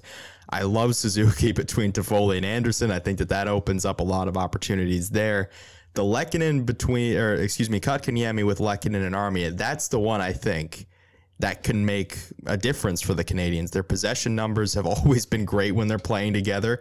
It gives the Canadiens three lines that, you know, when you put them together, I think you've got an opportunity to do something there. Granted, it's going to be difficult, whoever you're playing, but I think that that's that's a that's a solid top three lines. And then the fourth line, I, I think Corey Perry. Obviously, you'll see more of him on the power play. Eric Staal has not worked out as well as you'd like, but I still think that they are guys who in the playoffs, that they can raise your ceiling a little bit. So, I mean, I, I like what Chris has put together there. I think that he's done a, a pretty good job of uh, playing the uh, head coach, and hopefully uh, Dominique Ducharme agrees with him once he gets all the bodies back. that familiarity with that so-called top line with Danault, Gallagher, and Tatar um, for the playoffs, that's what's likely to happen. Are we married to that going forward? I'm certainly not, and and uh, I can't. I I, I wouldn't I, I wouldn't be surprised if if uh, Tatar if um, uh, Danault is not re-signed. You look Yeah. at at Danault's uh, numbers, and my goodness, um, to have five goals as your top center. Um, eh, to, to- for a guy who plays 17 minutes a night, uh, who has excellent uh, wingers, it's, for for a guy to have zero power play goals, zero power play points playing on the the top line, for a guy to have zero game winning goals as your top center, um, I, you know, and, and and you know when when uh, you challenge that at all, it's always the pushback is always well they're they're they're rated as one of the best uh, lines, top lines in the in the National Hockey League. I don't want to know about expected goals. I don't want to about, know about Corsi. If you look at the number of goals they scored, it's kind of half um, which I consider a really top line of Pacioretty, Stephenson, and Stone in in Yeah. in uh, in Vegas. Um, and so you know that's a whole other discussion. We'll have that as, as the season uh, ends. But I'm I'm not terribly excited by that uh, top line. So hopefully, as you said, the offense is going to come from uh, you know as it has been from uh, the the the Anderson Toffoli Suzuki line, the Kotkaniemi uh, Lehkonen Armia line. Uh, the interesting part of that here is uh, we have not seen we don't see any Paul Byron in uh, Chris's Yeah. lineup, and we don't see any Cole Caufield at all, Yeah. which might cause a bit of a stir for many. Yes, that is that is very true. And and by the way, I just want to I just want to say before uh, the the Danault line, I think that I made the argument earlier in the season. Danault was weighing down Tatar and Gallagher. It was pretty clear. I mean, there was a lot of plays that he would end up. Phillip Danault would be on the end of them, and he'd have an opportunity to score, and he would just sky it, or the goalie would stop it, or whatever. But before Gallagher got hurt, there was a stretch where Gallagher was just willing the the production for that line. Mm-hmm. So if you hope that you can get that back for Brendan Gallagher, you get him back hopefully, and he can produce. Uh, we we don't know to what extent if he'll be limited at all in terms of you know obviously we'll have to wait and see how how he how he heals, but there was a stretch before that where it started to turn around. But yes, I think that the overall point on Phillip Danault has been that he has not nearly been good enough for the Montreal Canadiens this season. And yeah, the Cole Caufield, that's uh yeah, that that would be uh that'd be something if he was not a part of the NHL uh, playoff roster for the Montreal Canadiens. Uh, I'm sure that Facebook would not be uh, very happy about that. Uh, but Rick, we'll get to the face. We'll get to Facebook's answer uh, in a little bit. So, uh, Let's is there just, anything else uh, you'd like to get to? Yeah, just the the defense uh, quickly, Yeah. and and that is uh, uh, Chris has uh, Chiarot Weber, uh, Edmundson Petry, uh, Romanov Kulak. Um, I think the only thing that might change there, I think, I think the top two uh, uh, uh, defense pairings are are kind of set. Um, I think that uh, Ducharme likes if Romanov is on his strong side that likes uh, Merrill next to him uh, rather than Kulak. I think you know. Uh, Merrill has shown some uh, defensive liabilities. Uh, Kulak can can uh, can have some issues as well, but uh, a bit bit more. I, I've liked the way that that Kulak and Romanov have played together a bit more than Yeah. than Merrill. Uh, so I, ge- I agree with Chris there, but I think that that's what may we might see a coach's decision there to put Merrill in ahead of Kulak. Yeah, and I thought at the deadline, I thought that Jon Merrill, and uh, well, just before the deadline when he was acquired, I thought that that might have been a move that you know you make because you're thinking about having somebody that's a little bit more of a defensive, stay-at-home guy next to Alexander Romanov. But yeah, it, it has not looked as good as I thought that uh, uh, Brett Kulak, as you said. I thought the flashes for the most part, him and and uh, and Alexander Romanov, it was it was a pretty decent pairing, all things considered. It's a third pairing, so I mean, you're not setting the uh, the standards too too high. I thought it was pretty good, and then you got him up. Brett Kulak, in the absence of Ben Chiarot, was playing with Jeff Petry, and that's when things started to go off the rails for the Montreal Canadiens a little bit, and that was perhaps part of why that was the case. But I think Brett Kulak is is a pretty fine defenseman in that role. And uh, yeah, I think I think I would be more inclined to have him in there than Jon Merrill at this point. But we will see what Dominique Ducharme thinks. Uh, so that'll be interesting to see come playoff time.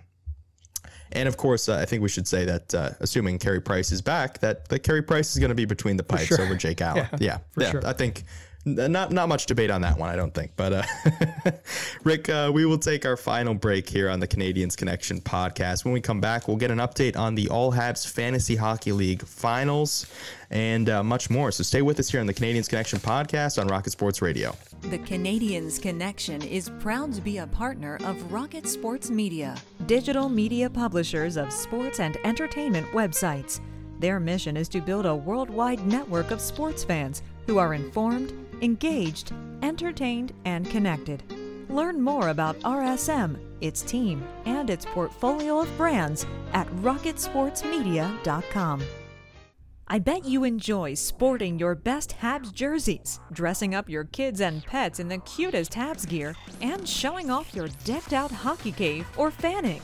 Well, don't just show your friends, show your Habs. The team at All Habs wants you to boast your finest pictures for our global network of Montreal Canadiens fans. Include the hashtag ShowYourHabs when posting your fan photos on Twitter, Facebook, or Instagram. Then log on to showyourhabs.com to see your entries, along with photos and posts from Habs fans all over the world. A proud member of the Rocket Sports Media Network. If you're a business owner looking for the perfect platform to reach a targeted audience of customers, Rocket Sports Media is the solution. Our global hockey community provides unmatched social media reach to an attentive demographic of sports and entertainment fans. We can provide visibility to your company, helping you to engage and leverage this prime group of potential clientele. In addition, we also offer sponsorship opportunities for fan events and featured areas of website content, giving you name and logo recognition. Visit rocketsportsmedia.com to contact us regarding this unique marketing opportunity. For the most trusted source of news, analysis, and features about the Montreal Canadiens, their affiliates, and their prospects, log in to allhabs.net, your year round resource for anything Habs related. That's allhabs.net.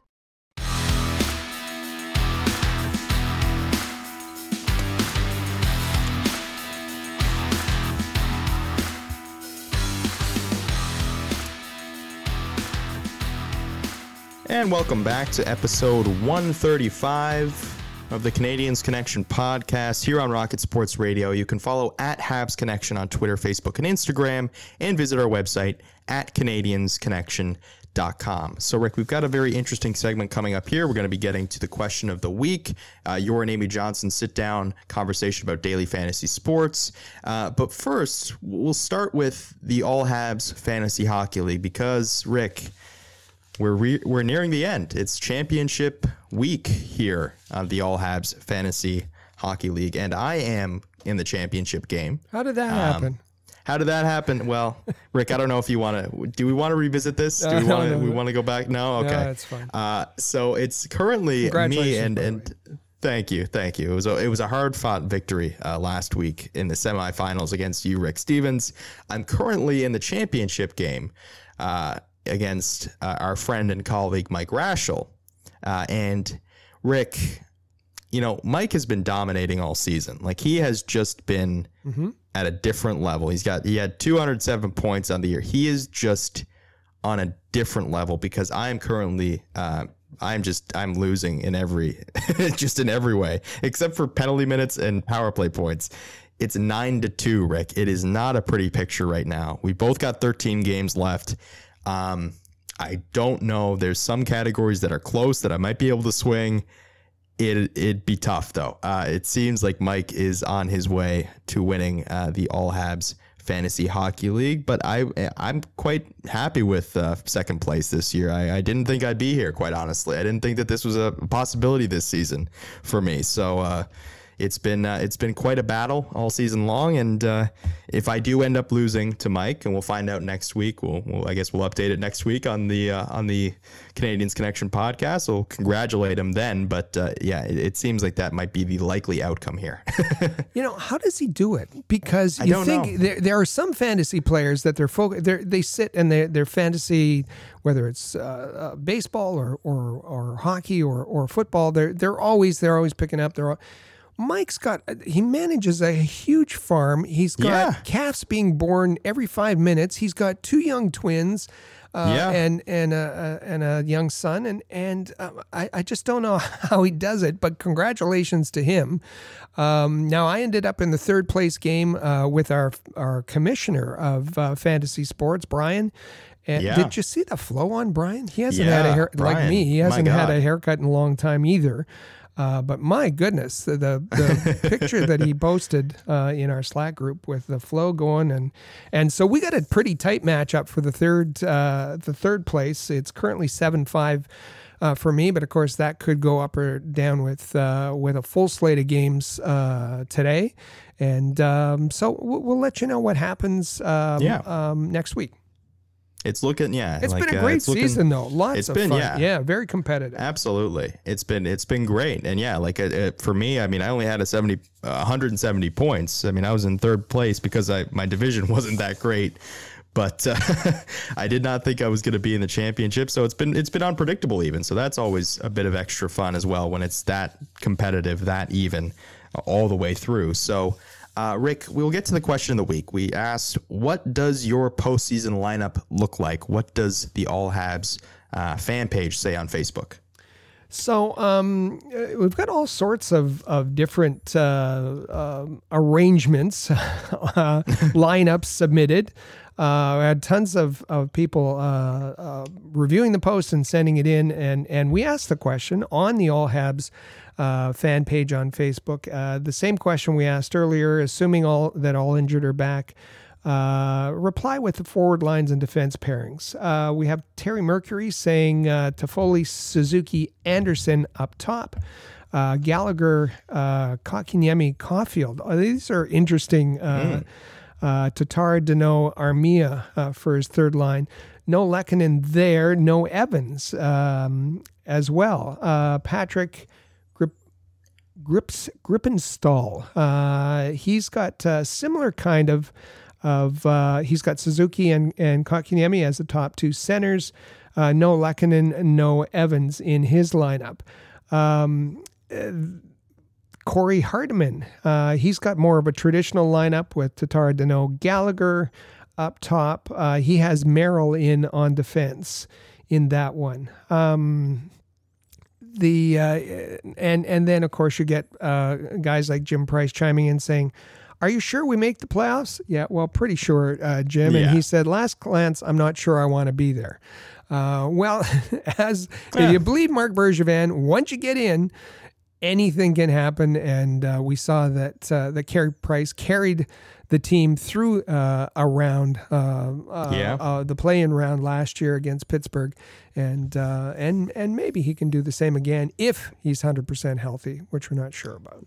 Yeah, that's that's the big if there, but yeah, some very interesting uh, combinations there on the All Habs fan page on Facebook. So go ahead and check those out and, and give us your thoughts. Weigh in on what you think the uh, postseason lineup should look like for the Montreal Canadiens. Um, so, Rick, we'll move on because yourself and Amy Johnson had a very interesting conversation on daily fantasy sports, sports betting, and uh, really what's what's on the horizon in the industry. Well, today we're going to revisit a, a topic we uh, we introduced uh, a few months back, and that is uh, daily fantasy sports and sports betting and and what that's all about, and especially how it relates to DraftKings. I'm Rick Stevens from the Canadiens Connection podcast, and with me today is Amy Johnson from the Press Zone. Both podcasts you can find on the Hockey Podcast Network, and we're very proud affiliates um, of that uh, wonderful network. And uh, Amy, welcome back to the show. I'm very glad to be here. Thanks so much for having me. And it's uh it's exciting. It's you know, sports betting. Ooh, just makes you all tingly. Well, and it's it's something that um, you know a, a lot of our listeners are uh, are becoming uh, engaged in and, and For becoming sure. excited about, and, and even within our own Rocket Sports team, uh, we're we're getting more involved. Guilty. So, uh, well, okay, uh, you're the guilty one. Uh, uh, no, there's there's uh, There's a few of there's us. quite a few on our team that uh, that can uh, that can own up to that. Uh, let's let's start with with daily fantasy sports from DraftKings, and and uh, why don't you give us some background? You wrote a great article on allhabs.net about it. I did. Um, uh, just uh, remind some of the folks that may not have seen that. Well, you know, the thing that I love, okay, so so us DraftKings coming on as as a sponsor with the Hockey Podcast Network was the perfect excuse for me to dip a toe in and say, okay, I've heard about this for so long, uh, I haven't done anything about it, so this is now this this is why I want to try it. So I signed up uh, uh, quite a while ago. Of course, using that promo code THPN, um, uh, you know, shameless plug there. Uh, and um, I've had a blast with it. I mean, daily fantasy is basically it, kind of speaks for itself. Instead of having, you know, I'm actively involved in season long traditional fantasy sports for hockey and for football. Um, I tried baseball once and I gave up after three weeks. it was too much roster moving every day. Um, but I'm involved with those, but what I really like about daily fantasy is that um, it's there's no commitment. Um, you know, I love season long fantasy, I do, um, but it's can be a chore to go in, set your lines every day, set your lines every week. If you have a busy week and you completely forgot about your roster, it can really completely destroy your season.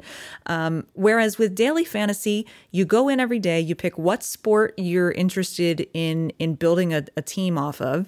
You you choose a matchup, whether it's basketball, whether it's hockey, whether it's I've done it for for golf. I did it for the Masters. Um, and you choose what type of contest you want, and you build your own fantasy team um, based off of the players that that are available, and that's it. You watch the game that night, or in the ma- in the case of golf, you know it's a four day tournament, um, so it goes off of the, the full four day of, of the tournament, that kind of thing. But it's kind of like one and done.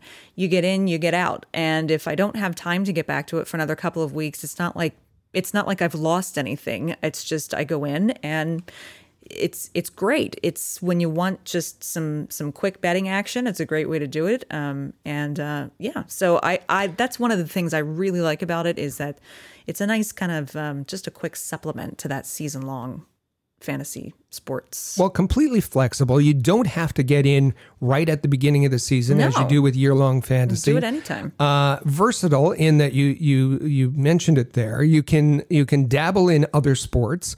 Um, you you, you want to try some uh, betting on NBA or or um, MLB or uh, MMA or golf or whatever it might be. Uh, you can get in, get out, try it, and it doesn't cost a lot of money. You, No. you uh, there are dollar leagues. There are uh, 10 cent yeah, the- contests. There's free, con- actually, I should mention that too. There's a lot of free contests. So if you just want to test your skills and but you don't want to commit to any money, you can do that. So Well, and it just makes the game watching so much more fun. We know that in an 82 game schedule or a 56 game schedule this season, NHL schedule, that some of the games are just uh, they're tough to watch. But if you have daily fantasy sports from DraftKings going on, you have another reason to be engaged. And Oh, sure. And it just seems that that the NHL is looking at ways for uh, engaging more of their fan base. Uh, and uh, you know, we saw uh, recently with uh, the U.S. broadcast contract uh, that's been uh, finalized. Uh, the the league is is investing a lot more in player tracking, and all those kinds of things are going to lead to more information, which allows for more of this. Also the, the daily fantasy uh, uh, uh, betting, but also sports betting. Uh, that's gonna that's going to explode in the next little while, and it's it's really good for you to be in at the ground level, Mm-hmm. understand it, get good at it, and and be involved with your with your friends. Well, that's just it. So daily fantasy is is what we've just talked about, and that's a, that's available uh, here in the states. It's available in almost every state, um, and and it's available in Canada as well. It's where you're building your daily uh, draft. You, you know, you're drafting a daily fantasy team. But the other side of that, which is a whole other world is DraftKings Sportsbook, and that's your traditional sports betting site. Um, it's available in, I want to say, about 14 states here in, in the United States. I happen to be lucky enough that I live in Pennsylvania, which is one of the states that does have DraftKings Sportsbook available uh, and legal to participate in. Um, you know, sport. should say, you know, sports betting is not that, you know, kind of like back room hush hush kind of thing that you know used to be years and years and years and decades ago. Um, it's you know it's legislation is being passed to to make it legal in as many places as it possibly can be. Um, and so that's where you're saying you know i'm going to place a bet on such and such a team to win tonight. I'm going to place a bet on xyz player to score a hat trick tonight. I'm going to you know those kinds of things. And again doesn't take a lot of financial commitment. You can have a dollar bet on things.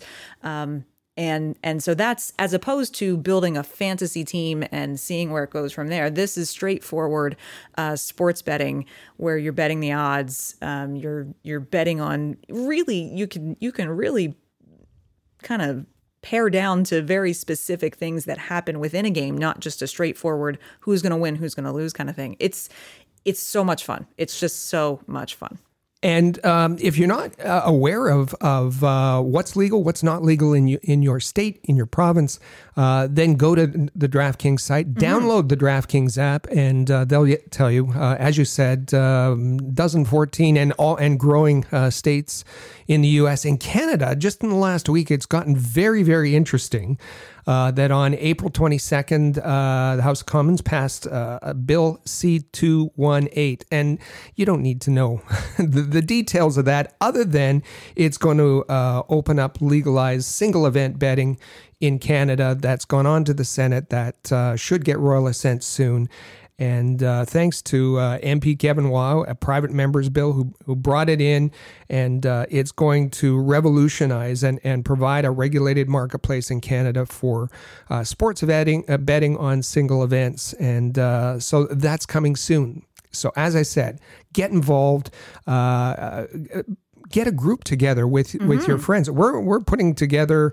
Uh, I think Brian, our our uh, fantasy sports commissioner, is putting together a Rocket Sports group uh, on for- DraftKings. On you can do DraftKings, private yeah. customize customizable uh, daily fantasy leagues on DraftKings. So that'll be fun. Perfect. Yeah, and we're all going to get involved. So you should be involved too. That's uh, Daily Fantasy Sports. That sports book from DraftKings. And uh, Amy, thanks for uh, spending a bit of time, and, and we'll come back and, and let the folks know how it goes. Absolutely. I'll just be over here placing some bets. Well, that was a great conversation. I was pleased to talk with uh, Amy about DraftKings, about uh, daily fantasy sports, about uh, single game betting, the the sports book. The whole industry um, is opening up. It's opening up uh, by the NHL and their involvement, and in trying to get. Uh, uh, um, hockey viewers uh, uh, different ways to enhance their viewing uh, experience, and it's it's being opened by, up by governments on both sides of the Canada-U.S. border. So it's something that we wanted to report on. Uh, and uh, and tell you that that uh, you don't have to wait. You can get in now. Certainly, almost everywhere with daily fantasy sports and DraftKings. Don't forget to use the promo code THPN.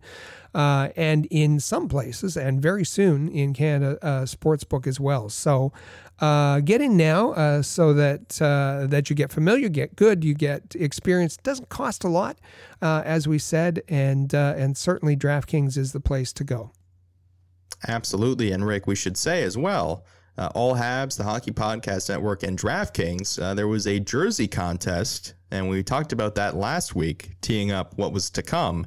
Uh, and we gave away a uh, Habs jersey this week. We did give away a Habs jersey, uh, and that was the first goal contest sponsored by the Hockey Podcast Network and DraftKings, and we're uh, really grateful to them for their uh, uh, support and their sponsorship. Um, and it was uh, at Nar- Nanaroo on uh, on Twitter. Um, Nancy is in Surrey, BC, and she's a very passionate Habs fan and is the proud new owner of a, a Habs jersey. She should be getting that very, very soon. Yeah, so absolutely, it was it's fantastic to see, and uh, yeah, great great stuff. Um, and Rick, uh, is there anything else we'd like to get? Do we have any texts or emails that we would we, like to get we have, to? We have tons of, of texts and emails, but we're going to save those until next week because uh, Yeah. uh, so we don't run too long here. But we just want to make sure that uh, you're subscribed to the Canadiens Connection, uh, that uh, that you like, comment, uh, that you post to your social media. Uh, because we don't want you to, to, to miss any content, particularly as we're moving into the playoffs. Absolutely, that is 100%. You don't want to lose, uh, don't want to miss out on any episode uh, going forward because yeah, they're they're going to be getting very interesting. They've always been interesting, but they're going to get even more interesting as we head towards the playoffs and even towards the offseason as well. Uh, so Rick, we should say the Montreal Canadiens. Obviously, they're playing tonight against uh, those same Toronto Maple Leafs, and they uh, will close out their season with a couple games against the Edmonton Oilers. So uh, we will see how all those games shake out. We'll be back next week discussing all things Montreal Canadiens. Thank you for tuning in to the Canadiens Connection podcast here on Rocket Sports Radio. Click subscribe so you never miss an episode of Canadiens Connection. Visit allhabs.net for breaking news about the Montreal Canadiens.